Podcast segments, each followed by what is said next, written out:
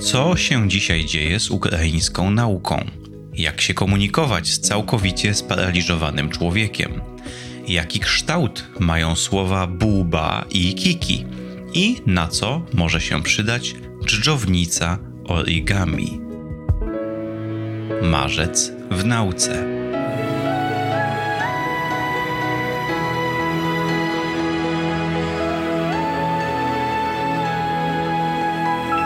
Podcast powszechny. Weź, słuchaj. Dziękujemy patronkom i patronom za wsparcie. Dołącz do grona dobroczyńców podcastu Tygodnika Powszechnego w serwisie Patronite. Cześć i czołem, dobrzy ludzie, tu Łukasz Lamża i kolejny comiesięczny przegląd tego, co w świecie nauki. No, cały świat żyje wojną na Ukrainie, czy też jak się ostatnio zaczęło mówić, wojną w Ukrainie. No, również oczywiście i y, naukowcy, więc kilka słów o tym, co się, co się dzieje w kraju ogarniętym wojną. No cóż, no, wszystkie aspekty życia y, są pod ostrzałem, coś strasznego dzieje się również ze światem nauki.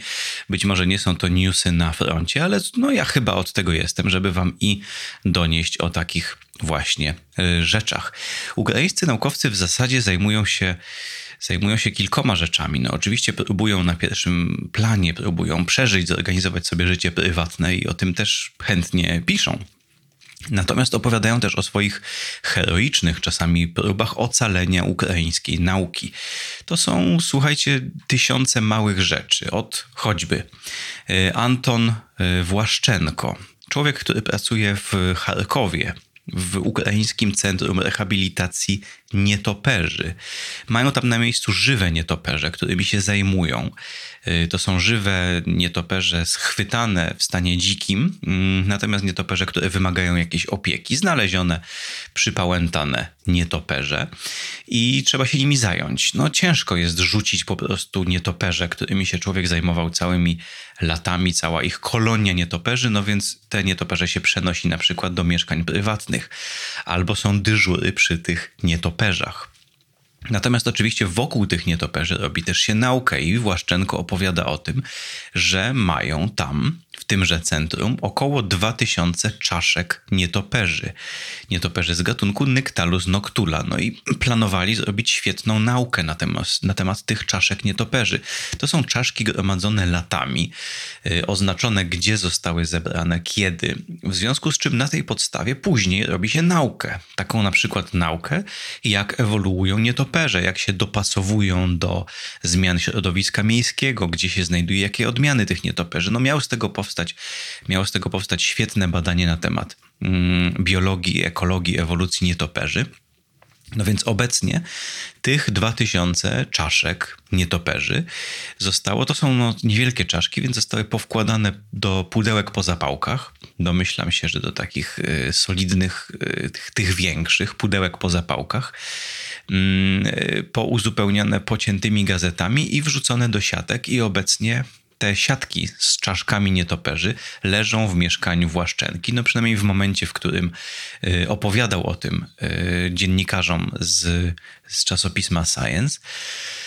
No i czekają, i czekają na lepsze dni, czekają na lepszą chwilę. Właszczenko mówi, że kiedy przyjdzie mu się, mm, kiedy przyjdzie mu uciekać z Charkowa, no to chyba się nie powstrzyma i weźmie ze sobą te czaszki nietoperzy. I to są tego typu newsy, tego typu wiadomości z całej Ukrainy, z najróżniejszych dziedzin nauki. Naukowcy y, pilnie kopiują wszystkie dyski, wszystkie dane, które znajdują się na serwerach. To są rzeczy typu na przykład skany 3D kości y, wykonywane przez paleontologów. No, same kości, no to jest delikatna sprawa. Mamy na przykład w Kijowie potężną kolekcję kości waleni i niektóre z nich to są potężne. No wyobrażajcie, wyobraźcie sobie kości y, wielorybów. Nie da się tego tak po prostu wziąć pod pachę i zanieść sobie do mieszkania, natomiast od lat one były skanowane.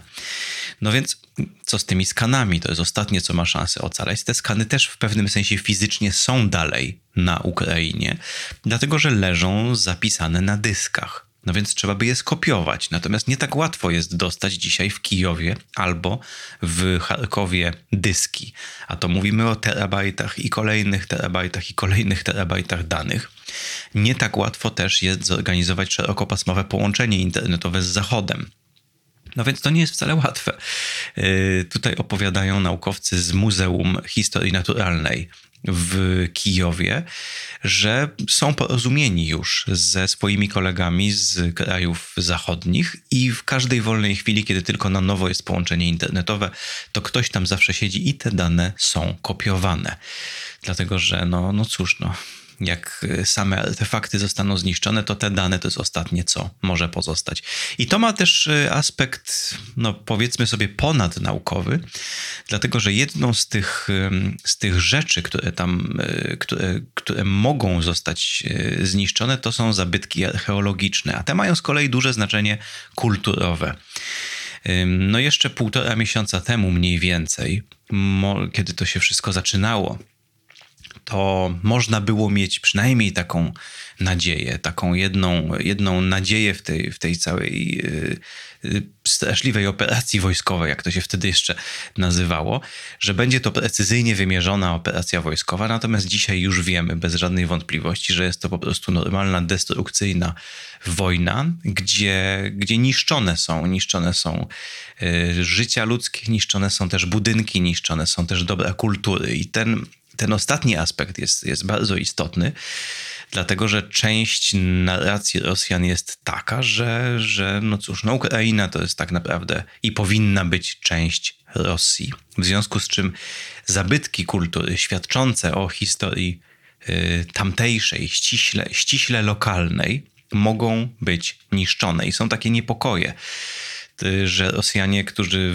wejdą do muzeum w Kijowie na przykład zechcą zniszczyć jakieś zabytki kultury, troszeczkę na tej zasadzie, na której choćby mm, talibowie w Afganistanie niszczyli dobra kultury buddyjskiej, żeby narzucić tam swoją kulturę. W związku z czym y, jedną z, jednym z ważnych aspektów działania naukowców teraz na Ukrainie jest próba ocalenia dóbr kultury mm, ukraińskiej. No, przy, są też jeden taki szczęśliwy przypadek, można by powiedzieć, o którym y, opowiadają w tym artykule. To jest fakt, że około tysiąc przedmiotów z Muzeum Historii Ukrainy, Narodowego Muzeum Historii Ukrainy, jest aktualnie w Danii w muzeum w Aarhus w Danii. I tak się no, szczęśliwie złożyło, że w momencie wybuchu wojny te obiekty już tam były, w związku z czym zostało błyskawicznie umówione, że mogą tam zostać na czas nieokreślony. Wtedy to była po prostu taka wizytująca, yy, wizytująca, wędrująca wystawa, natomiast obecnie udało się już porozumieć z Duńczykami, że te przedmioty, no między innymi no, bezcenne, słuchajcie, bezcenne artefakty, yy, krzyże, miecze sprzed no, ponad tysiąca lat, z czasów Rusi Kijowskiej i jeszcze wcześniejsze, y, one są teraz bezpieczne w Danii. No i czekają, aż będzie można je znowu przywieźć na Ukrainę. No i tak to mniej więcej, e, tak to mniej więcej wygląda. No, trzymamy, trzymamy kciuki również i za naukę ukraińską. No a może teraz coś powiedzmy zwyklejszego. Coś zwyklejszego. Mm, cóż my tu mamy? No jak się porozumiewać z człowiekiem całkowicie sparaliżowanym. To nie jest oczywiście łatwe. Mówimy o ta, tutaj o tak zwanym zespole zamknięcia, locked in syndrome, przy czym zespół zamknięcia, on jest no, tak w pierwszym przybliżeniu definiowany zwykle w ten sposób, że zespół ten mm, charakteryzuje osobę, która nie może się porozumiewać, ponieważ nie ma pod swoją kontrolą żadnych swoich mięśni. Przy czym jest tutaj taki mały haczyk. W zwykłym zespole zamknięcia, kiedy zwykle używamy tego terminu locked in syndrome, czyli LIS, y, brana jest pod uwagę ewentualność komunikowania się przy pomocy oczu. W związku z czym mamy, przypuśćmy, taką chorobę jak stwardnienie zanikowe boczne. To jest stopniowa degeneracja nerwów, co oznacza, że stopniowo pacjent traci kontrolę nad kolejnymi swoimi mięśniami. Natomiast bywa, że dość długo i jako, że tak powiem, jako ostatnie pozostają oczy. Więc jest na świecie wielu ludzi, dla których ostatnią, e, ostatnim okienkiem komunikacji ze światem zostały oczy. I to też wciąż jest jeszcze syndrom czy też zespół zamknięcia, no y, bywa, że tymi oczami, nadawaniem przy pomocy oczu, wskazywaniem na, jakie, na, na litery na ekranie, albo nawet prostymi sygnałami tak i nie, można wręcz nadać i całą książkę tak jak stało się choćby z książką Motyl i Skafander, napisaną właśnie przez francuskiego dziennikarza w stanie, w syndromie zamknięcia. Natomiast może niestety pójść to jeszcze dalej. Między innymi właśnie ta choroba może doprowadzić ostatecznie i do sparaliżowania również mięśni kontrolujących ruchy oczu. Wtedy będzie to całkowity zespół zamknięcia, complete LIS, czyli KLIS. I co wtedy? No, wtedy pozostaje właściwie już tylko jedna możliwość, to znaczy musimy próbować jakoś się włamać do mózgu. I w Nature Communications y, pod koniec marca ukazał się taki artykuł, w którym doniesiono o, jak twierdzą autorzy, pierwszym w historii przypadku nawiązania i podtrzymania komunikacji z człowiekiem, który, y, który wskutek Yy, stwardnienia zanikowego bocznego wszedł w stan KLIS. Ten człowiek przez łącznie 4 miesiące był już całkowicie zamknięty, czyli nie było żadnego kontaktu z tym, co dzieje się w umyśle tego człowieka. Mm, to jest cała długa, skomplikowana historia. Opisuję ją zresztą w Tygodniku Powszechnym. Natomiast tak tylko w skrócie, no, yy, zostały mu wszczepione elektrody bezpośrednio przy klepane, przyciśnięte do powierzchni mózgu. Czyli została wykonana operacja, gdzie czaszka tego człowieka, młodego Niemca, 37-letniego Niemca, faceta, który urodził się w tym samym roku co ja, w 1985, została mu otwarta czaszka i mm, bardzo drobne elektrody, tak zwane mikroelektrody, zostały wciśnięte w powierzchnię jego mózgu w obszarze, w którym y, wymyślane są, planowane są ruchy nawet u osób sparaliżowanych w tym miejscu jest aktywność mózgu, natomiast wymyślony, przygotowany, chciany ruch nie jest później wykonywany, dlatego że nerwy są sparaliżowane. Natomiast mózg chce się ruszyć. I dzisiaj mamy już możliwość odczytywania takich sygnałów, sygnału, że ktoś chce się poruszyć. Są już takie badania, niesamowite badania, w których choćby proteza proteza ręki jest poruszana poprzez sygnał y, z kory mózgowej. Czyli teoretycznie, czysto teoretycznie, można by taką nawet całkowicie sparaliżowaną osobę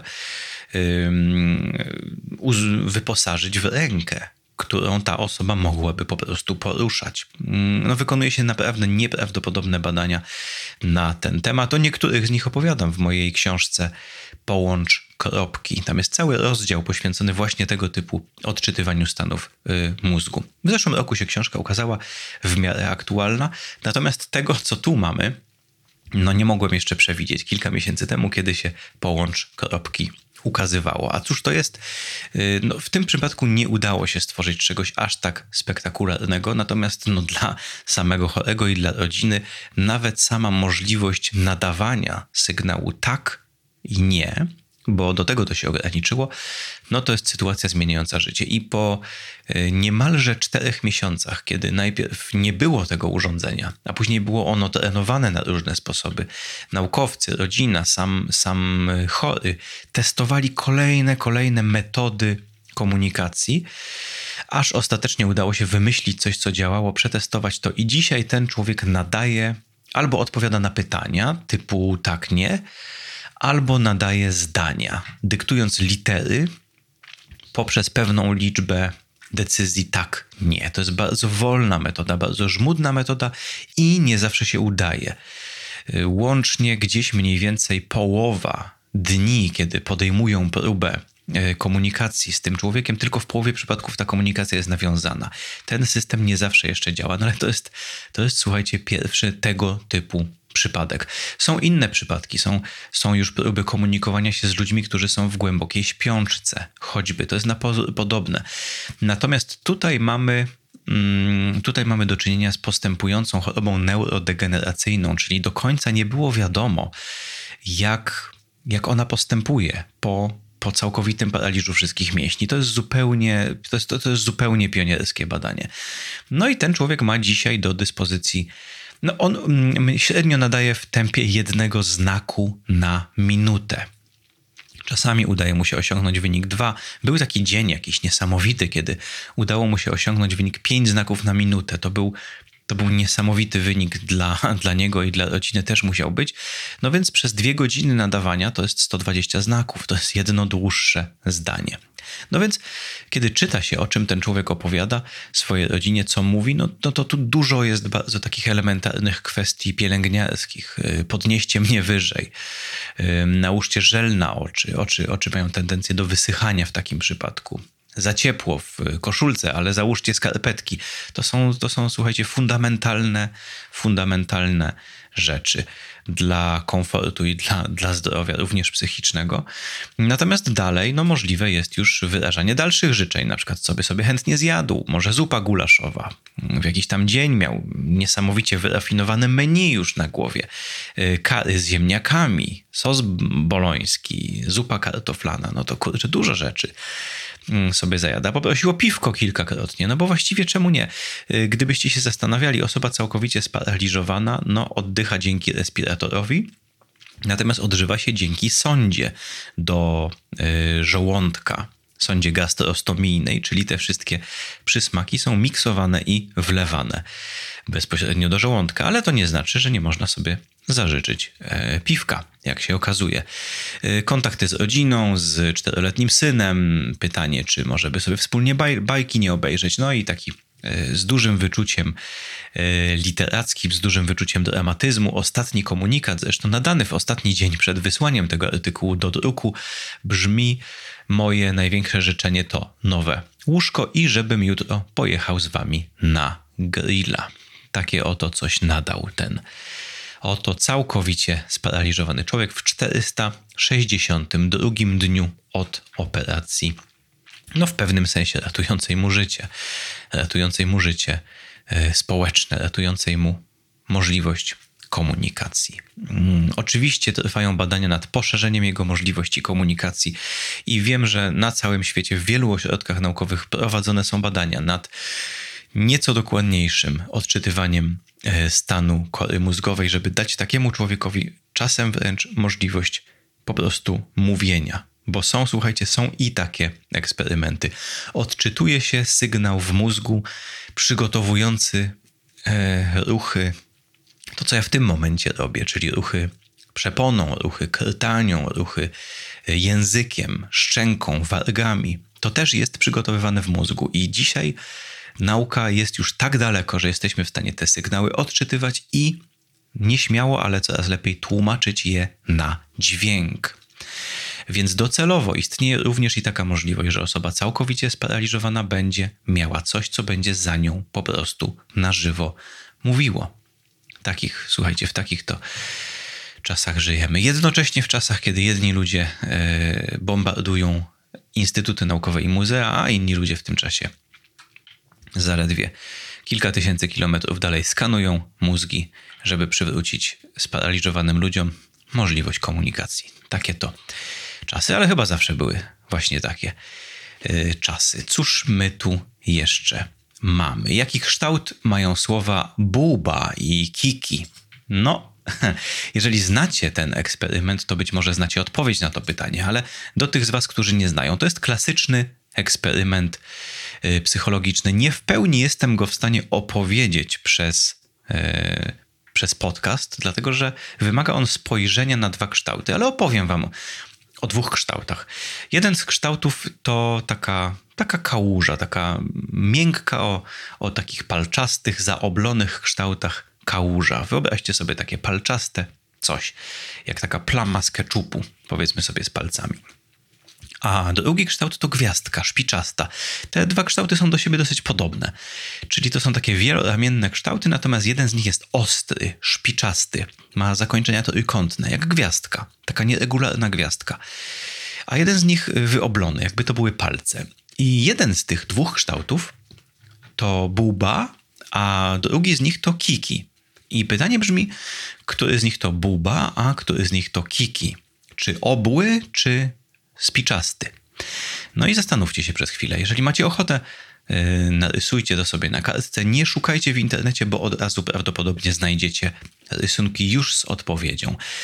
No więc y, jeśli się jeździ po całym świecie i zadaje ludziom to pytanie, to odpowiadają zasadniczo, że kształt obły to buba, a kształt szpiczasty to kiki. I to jest już wielodekadowa zagadka, wielodekadowa zagwostka lingwistyczna, dlaczego tak jest. Dlaczego słowo buba kojarzy nam się z czymś miękkim, a słowo kiki z czymś ostrym, szpiczastym. Bardzo podobne doświadczenie wykonywało się też z innymi słowami, innymi baluba i takete. Testowano też maluma i takete y, z takim samym rezultatem. Wykonywane nawet były badania nad poszczególnymi głoskami. No i cóż my tu mamy? No w tym, yy, ponieważ opowiadam marzec w nauce, więc yy, opowiem tylko najpierw o tym, co ogłoszono w marcu. W marcu ogłoszono wyniki bardzo dużego badania właśnie na ten temat.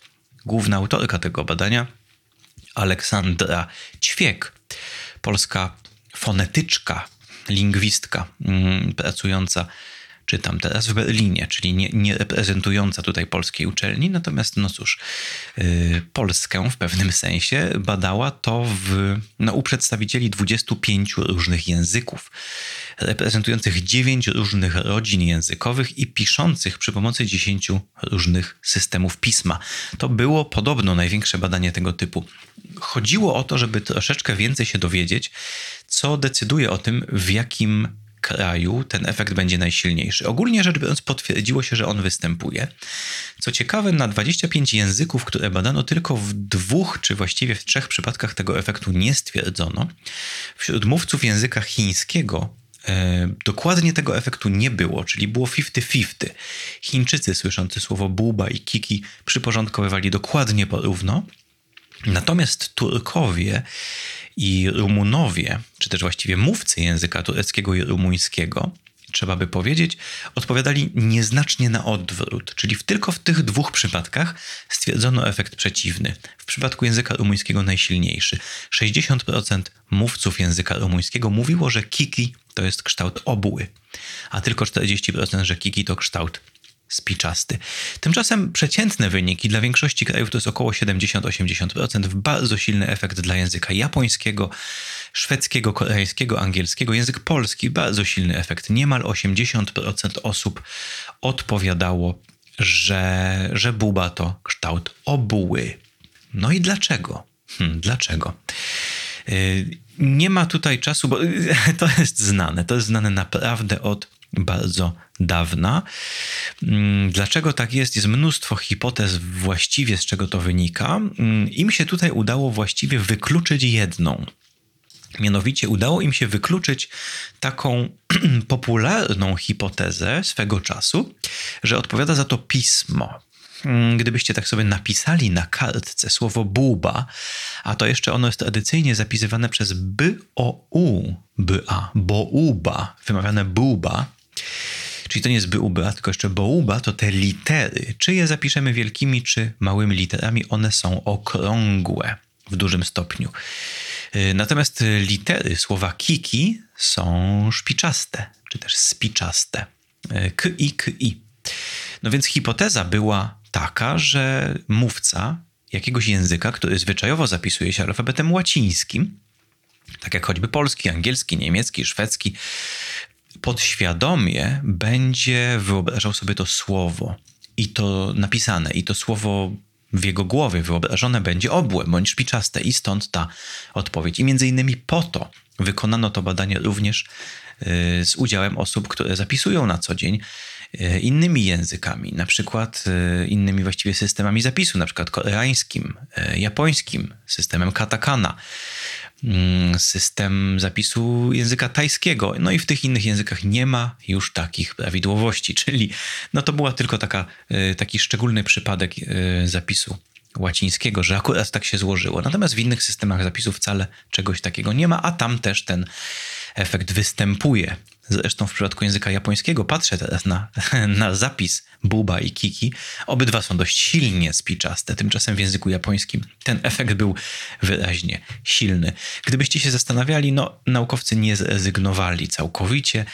Jedną z, no po odrzuceniu tej, jedną z wiodących hipotez jest taka, że pewne słowa rzeczywiście brzmią na sposób bardziej miękki, bardziej okrągły, bardziej ciągły.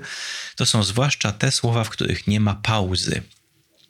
Gdybyście się wsłuchali w słowo bułba i porównali ze słowem kiki, to przed, zwłaszcza przed drugim ki, w słowie ki jest pewna pauza. Mamy ki, ki. Tam nawet gdybyście spróbowali to powiedzieć na sposób bardzo ciągły, ja przyznam się, że bawiłem się chwilkę z urządzeniem do nagrywania dźwięku i oglądałem zapis, tak zwany oscylogram mojego nagrania i testowałem sam siebie. Zawsze jakaś tam pauza wystąpi. My musimy przygotować aparat mowy do, do ki. To ki troszeczkę z nas wystrzela. I przez to hipotetyzują naukowcy to słowo jako takie jest troszeczkę bardziej szarpane. Jest w nim nieco więcej kontrastu, powiedzmy. Natomiast zabawa trwa. A dzięki, dzięki naszym dzielnym naukowcom z całego świata zresztą, bo to było duże przedsięwzięcie międzynarodowe, wiemy już, że występuje naprawdę u dużej liczby grup ludzkich. A na koniec opowiem o dżdżownicy origami. Mm, dżdżownica, nawet bym powiedział mocniej, magnetyczna dżdżownica origami. Cóż to takiego? No, origami jest dosyć modną, można by powiedzieć, w ostatnich latach techniką tworzenia urządzeń, tworzenia maszyn, tworzenia robotów, wręcz bym powiedział. Origami jest rozumiane po prostu jako sztuka tworzenia obiektów, które się składają, czyli no, myślimy w tym momencie nie o statycznym y, obiekcie złożonym z origami, to też. Natomiast szczególnie interesujące jest to, że rzecz złożona z płaskich powierzchni, które mają takie, no powiedzmy, zawiasy, może zmieniać swój kształt dynamicznie. Czyli powiedzmy sobie, możemy zrobić łabądka i postawić go sobie na półce i cieszyć się, jaki nam piękny wyszedł łabądek. No ale origami ma to do siebie, że jest y, strukturą dynamiczną. Możemy machać dzióbkiem na przykład, wyginać ogon w różne strony. Jeżeli dobrze wymyślimy naszą strukturę, to ona będzie dynamiczna. I to jest piękne pole do konstruowania robotów, dlatego że no one w zasadzie nie mają stawów w żadnym konwencjonalnym sensie i są z tego powodu bardzo wytrzymałe. Rzeczy zrobione z origami bardzo łatwo jest wykonać i bardzo łatwo jest je też skalować. Y, wiecie, na przykład dżdżownica, gdybyśmy chcieli wykonać takiego, taką pełzającą maszynkę, coś, co, co przemieszczałoby się przed siebie ruchem robaczkowym, no to wykonanie tego przy pomocy zwykłych technik inżynieryjnych wcale nie jest łatwe muszą to być, tworzone są takie rzeczy, natomiast no nie, jest to, nie jest to rzeczywiście łatwe. Tam musi być dużo drobnych elementów i gdybyśmy chcieli, żeby to było wielkości powiedzmy sobie milimetra, żeby cały ten robaczek miał średnicę milimetra, długość trzech na przykład, no to w pewnym momencie natrafiamy na poważne problemy związane z faktem, że jakieś nasze, nasze stawy, e, jakieś nasze łożyska muszą się robić naprawdę miniaturowe. Tymczasem origami no niekoniecznie. Więc autorzy artykułu, o którym wam w tym momencie mówię, postanowili zrobić takiego właśnie robaczka z origami. To jest coś, co potrafi się kurczyć i rozciągać. Składa się to z takich pudełek. To można, można poskładać takie pudełka. No wyobraźcie sobie takie mniej więcej y, pudełko o podstawie sześciokąta, taki bębenek powiedzmy sobie, który można ściskać i rozciągać. Jeżeli się poskłada dużo takich sześciokątów, sklejając je właśnie tymi sześciokątami, no to powstanie taka harmonijka, powiedzmy sobie, coś, co może trochę przypomina, mm, przypomina taką, taką, taką, no taką, no nie wiem, ha harmonijkę taką otwieraną i zamykaną. Yy, powiedzmy sobie akordeon. O, to się tak otwiera i zamyka jako akordeon.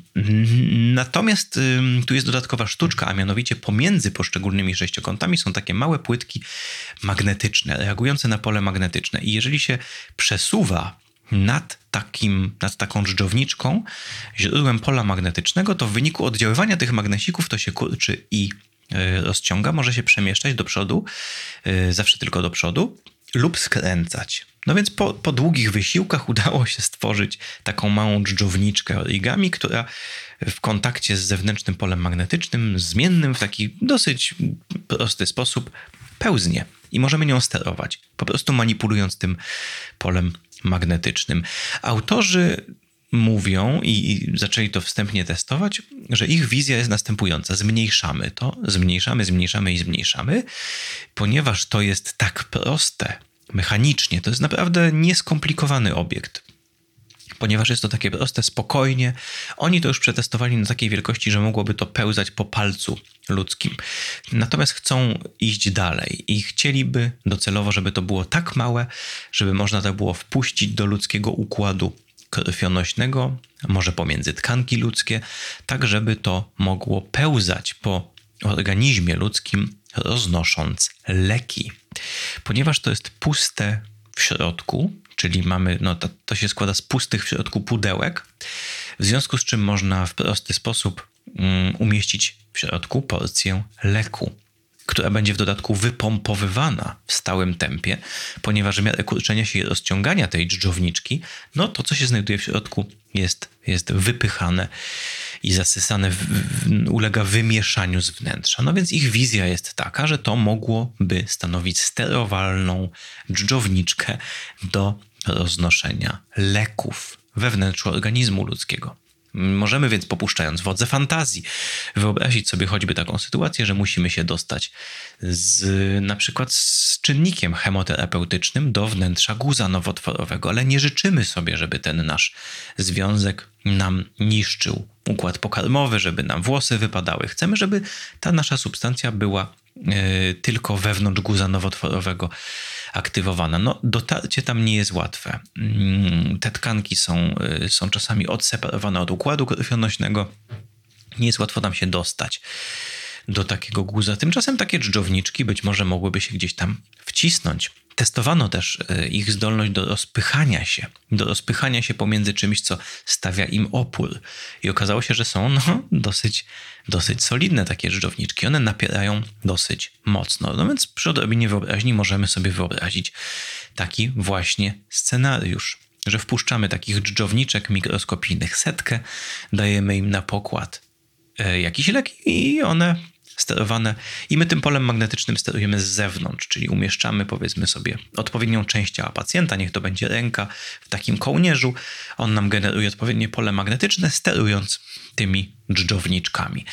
Mm, podobne doświadczenia kojarzę wykonywane z różnego rodzaju magnetycznymi cząstkami. To też jest coś takiego, co już się dzieje. Gdzieś na poziomie eksperymentalno, no wczesnoeksperymentalno, wczesnoklinicznym jedną z kolejnych obok origami modnych rzeczy w medycynie są cząstki sterowane magnetycznie, czyli wpuszczamy do choćby krwiobiegu cząstki reagujące na pole magnetyczne, a później magnesem yy, każemy im się zlokalizować tylko w jednym miejscu w ciele pacjenta. I tak to mniej więcej wygląda. Dzięki, dzięki Wam wszystkim, że y, byliście ze mną, dzięki, że byliście Y, tutaj w podcaście powszechnym. Ten i wszystkie inne podcasty Tygodnika Powszechnego finansowane są również dzięki naszym bardzo miłym, fajnym i hojnym patronom. Więc jeśli macie ochotę, możecie nas wesprzeć na serwisie Patronite, patronite.pl i tam znajdziecie podcast powszechny. Na pewno pod tym, co Wam w tej chwili opowiadam, znajduje się również link. Y, w to zacne miejsce. Dzięki. Dzięki, że spotkaliśmy się ponownie i do usłyszenia za miesiąc. Jeśli słuchają nas Państwo w Spotify albo w Apple Podcast, zasubskrybujcie nasz kanał. Jesteśmy też w Google Podcast i w aplikacji Lekton oraz na www.tygodnikpowszechny.pl/podcast. Dziękujemy patronkom i patronom za wsparcie.